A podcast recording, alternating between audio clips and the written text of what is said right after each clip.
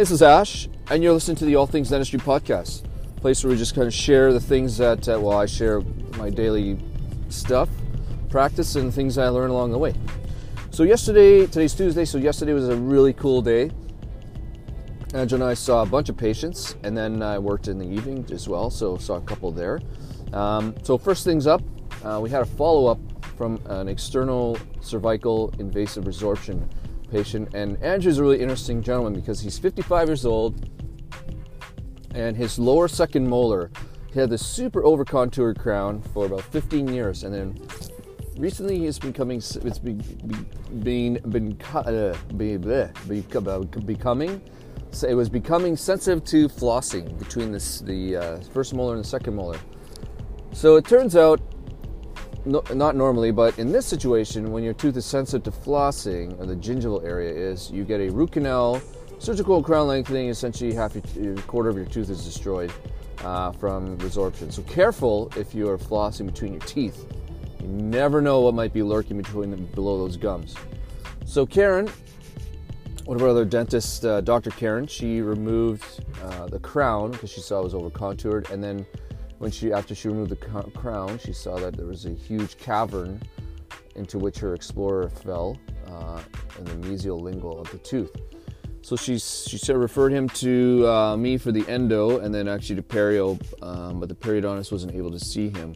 So essentially, um, Angela and I tackled the endo, and then it turned out pretty good. And then uh, a few days later, we tackled the surgical crown lengthening to remove the resorptive area, and actually we have uh, some trichloroacetic acid. So the idea with uh, this is from Heithersay. I think he created the the idea to use trichloroacetic acid to burn out the, the resorptive area, the little fingers of tissue that are eating away at the tooth. So what's really interesting, and it happened again in this situation, is that as the body is re- resorbing the tooth, bone seems to creep in like a like a snowdrift almost. So you've got this fibrous tissue going into the tooth, and then you've got um, slow growth of bone. And when I was prepping the crown, it's really so after I'd removed the resorption, uh, most of the granula- granulation tissue, uh, you're just kind of like, what is this? Especially doing a crown prep on it, and it's bone. The craziest thing because it's white, literally like bone. So uh, once we got our got a good crown margin after we uh, removed the resorption, uh, the granulation tissue, then we burn it out with uh, trichloroacetic acid. It's very caustic. And then uh, we saw him back for healing. So we removed a couple sutures and everything looks good. So we're going to do a crown for him and he retires in a couple months. So that worked out well.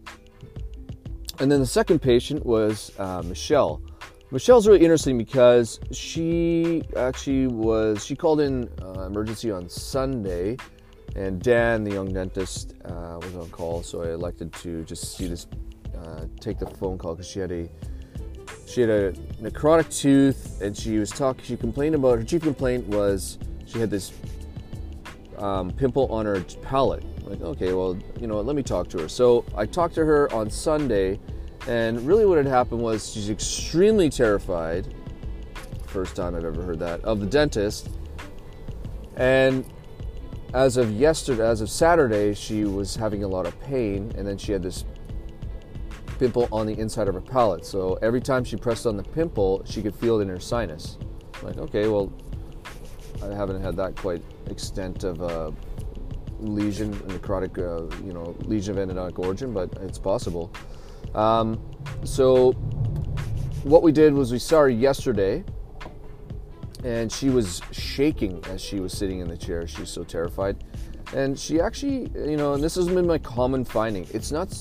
I'd say 50% of the time it's due to some kind of crazy event that happened during the dental appointment, that uh, previous dental appointment that people are scared of the dentist. You know, like um, brand new dentist. I was one uh, taking out wisdom teeth or something, and it's going on and on, and then patient feeling pain or pain during endo. I was I've done that.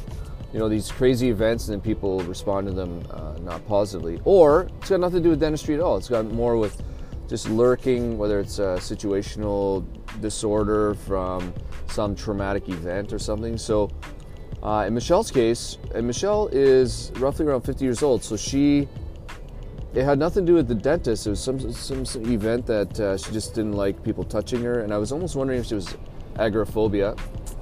You know, it's a big word. I got my big dictionary out a long time ago. It means uh, I think it means fear of social social places, people people, or fear of people. But it wasn't so much that. She just did not. She locked. She didn't like the loss of control, which is another one that's like top three that I've heard. I don't like the loss of control, and most of us don't. Actually, I don't mind because Angela essentially controls the entire day in my hands. So like whatever, and my brain. So when I when I sit in that chair, my brain turns off, and Angela controls it. So I don't mind loss control. Uh, so we took a look, and that's if I can remember to put the thumbnail, that is what it is. So on her palate is this huge red lesion that measures probably about five by five centimeters, uh, not five centimeters, like two centimeters by two centimeters, right in the midline, and uh, it's super red and fiery. And then she's got the sinus tract on the right side, so her the tooth that's necrotic is tooth number one four, the first premolar. She's got a large carious lesion, and she hasn't been in for five years, so I don't even know why it's carious. Her other restorations are fine, remarkably. Uh, but this tooth has a, you know, it's it's necrotic, and it's got a, and interesting enough, it's got a sinus tract, and of course, I'm wondering if it is related to this palatal huge thing. So what we're going to do is we're going to do a pulpectomy and then we're going to see if we get any resolution on the palate. And if not, then we're going to refer her to uh, oral surgeon and get that evaluated. So the periapical radiograph that we took shows nothing other than a lesion. And of course, all things being Monday, our panoramic machine was broken.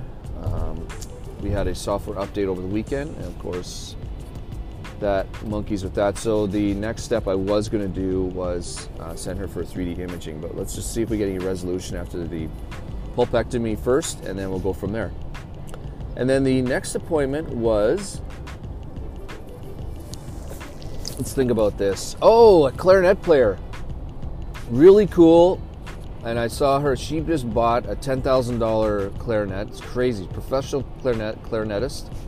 And uh, really cool. And we saw her about uh, a couple months ago for you know the, the fledgling symptoms of cracked tooth on her lower left, and sure enough, she's back yesterday, and it's biting pain, pressure, hurts when I eat.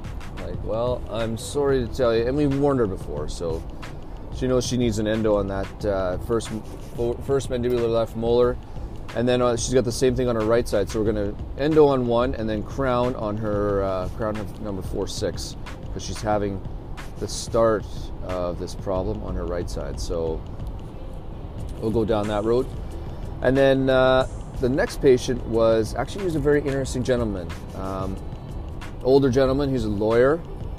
Call him a judge advocate general, Jag, And uh, I don't know his first name let's call him Jacques, and uh, very nice man. And he's been in for a very long time, and we had to do an endo on tooth number two six. So we sent him for 3D imaging. excuse me, a cone beam, high resolution, uh, like 80, 80 voxels for tooth number two six, maxillary left second molar, first molar, and it was, you know, it's the classic. You know, it probably had a large restoration a long time ago. PFM crown calcified down to right to the orifice and you couldn't see a lesion. He had pain a while ago, uh, so we diagnosed it as necrotic. And we sent him for the cone beam, and I'll tell you, it made that appointment went down in 40 minutes. It was unbelievable. MB2, everything, and having the cone beam. I wish I had one right next to me. Made all the difference, and Angela can attest to that. She's like, "Wow, that went quick." I'm like, "Yeah, I knew exactly where to find everything." So, I knew that MB, I knew that the, the orifices excuse me, it's cold season. Ottawa, Canada, coughing. Had this for three weeks, can't get rid of it. Uh, so having those that cone just I knew exactly where all the orifices were, and then I knew that I'd have to look for MB2 because I knew it was there. And beautiful having uh, Dr. Turgeon read these um, reports, and you know he's an expert, an oral radiologist, so he indicates whether there's an MB2 or not. And I love it because all you got to do is read that, take a look, and like, okay, yeah, the expert has verified there is an MB2. I mean, I can see it for myself, but it's nice to have his eyes on it as well. Uh, and then that went down to 40 minutes. Pretty straightforward, like really straightforward case. Compare that with the afternoon case, which was not straightforward, and we're retaining. So that was cool. And then the Martin was the afternoon, tooth number one six, large decay, becoming symptomatic. It's being retained uh, as a an abutment tooth, large mesial decay. But I'll tell you, that MB root was ridiculous had both canals and they both joined, both MB1 and MB2, they both joined, but not simple. So we finished that case, put a post in it, place an amalgam. It's gonna have, he's gonna have a, a crown on that, and then use it as a, uh, RPD removal partial denture abutment. And he actually has a couple. My buddy Amir was trying to uh, engage his valplast. So the patient has a temporary valplast only in my institution do we do valplasts that are temporary. It's fairly expensive. Uh, but what he did was he was trying to hook with mechanical retention a couple of locator abutments, locator caps into the valplast, but they would not stick. Uh, so he still hasn't engaged the locator. He's got two for this maxillary partial denture. And then we finish the endo, so he's going to try to hook it on that, and then off we go. So that situation went uh, great. And then we rolled into the evening, and I saw a 14 year old young lady who had a large lesion of endodontic origin or mandibular. What was it? It was tooth number 4 4, uh, uh, 3 4. So it was mandibular left premolar, pretty straightforward. Necrotic, so she did awesome for a 14 year old girl. Um, and then we had a the opposite side tooth number 4 5 and Nadia did great. I did a root canal. What's really neat is you do an endo on someone and you see them three back three years later. They don't like it, but I like it. Uh, you take you can take a follow-up periodic radiograph, and everyone everything's looking.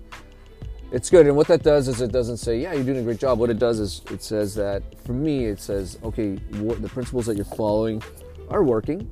Uh, so you know, just keep following. Make sure the canals are clean, obturated to length, and everyone's happy. So we did a simple to actually the learning thing on this tooth and it was a 3-5 as well was that just like Stephen Buchanan has taught uh, in one of his videos long ago that I watched probably 10 years ago was on a mandibular uh, premolars. You got to access towards the non he uses, he uses these crazy terms like non-working cusp like okay whatever the hell that means. So it's the lingual cusp.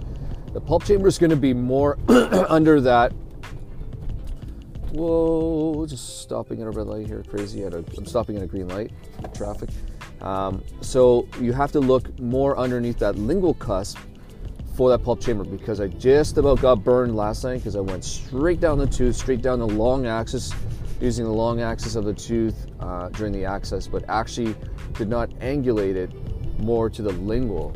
So that is, I looked at it and it was a huge pulp chamber once you got in it, huge buccolingual but it was really hiding underneath that lingual cusp. So that is the biggest secret that I learned yesterday of all of it was aim lingual because of the angulation of that tooth. Anyways, thank you so much for joining me. I appreciate it, and I appreciate that you made it all the way to this point. And you know what? Have yourself a great day. Cheers.